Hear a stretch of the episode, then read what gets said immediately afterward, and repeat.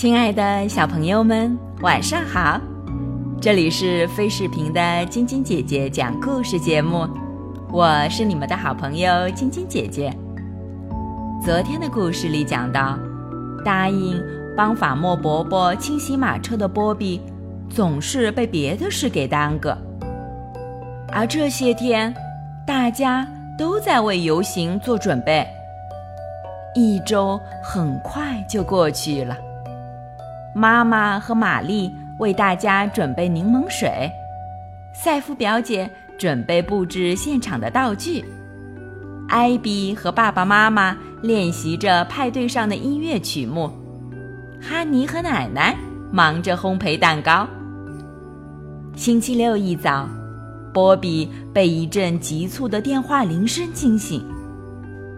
游行的日子终于到了。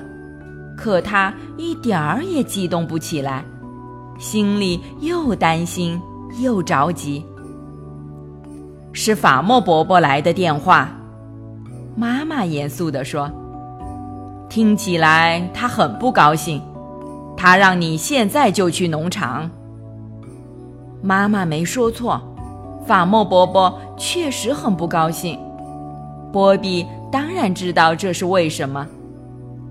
这一周以来，他总是被各种事耽搁，一直没去农场清洗马车。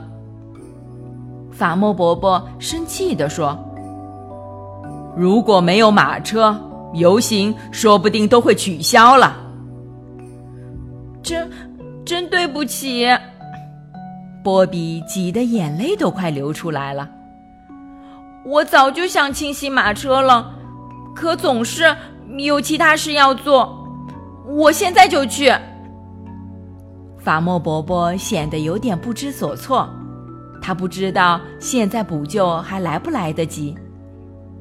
尽管法莫伯伯既生气又失望，但是看到波比一边诚恳的道歉，一边努力弥补自己的过错，他的气也消了一半。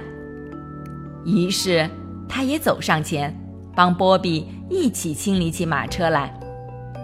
波比从来都没有像现在这样卖力的干过活，他必须要让游行顺利进行。时间一分一秒的过去了。下午两点整，化妆游行开始了。波比和他的小伙伴们都穿着王室的服装。站在一辆装饰华丽的马车里，马儿拉着他们，走在蜜罐村的街道上，大家兴高采烈地跟在后面。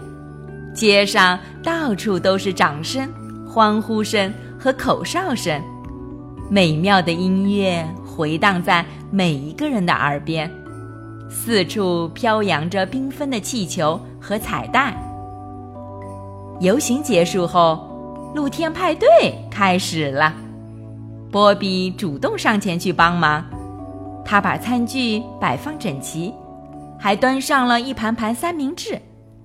他在合适的位置放上纸杯蛋糕，并把柠檬汁分别倒满杯子。大家都坐下吃了起来。哇，味道棒极了！露天派对之后。进入蜜罐村运动会环节，运鸡蛋比赛很有意思，双人跳比赛又滑稽又精彩，扔沙包比赛更是让人乐翻天。不过最让人开心的是，波比被选为颁奖嘉宾。比赛结束后，法莫伯伯拍着波比的肩说：“波比。”虽然你之前忘了去农场清理马车，但你今天还是为游行做了很多事。你是一个对大家都很有帮助的公主。今天的游行很精彩，多亏有你。波比满意的笑了，他在心里默默发誓，今后要做一个守信用的公主。说道。就一定要做到。好了，小朋友们，蜜罐村狂欢节这个故事就给你们讲到这儿啦。喜欢晶晶姐姐讲故事节目的朋友们，可以关注微信公众号“飞视频”，收看我们每天为小朋友们精心准备的视频节目。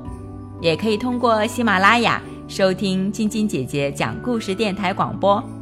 宝贝们的家长可以将小朋友的生日、姓名、所在城市等信息，通过非视频微信公众号发送给我们，我们会在宝贝生日当天送上我们的生日祝福哦。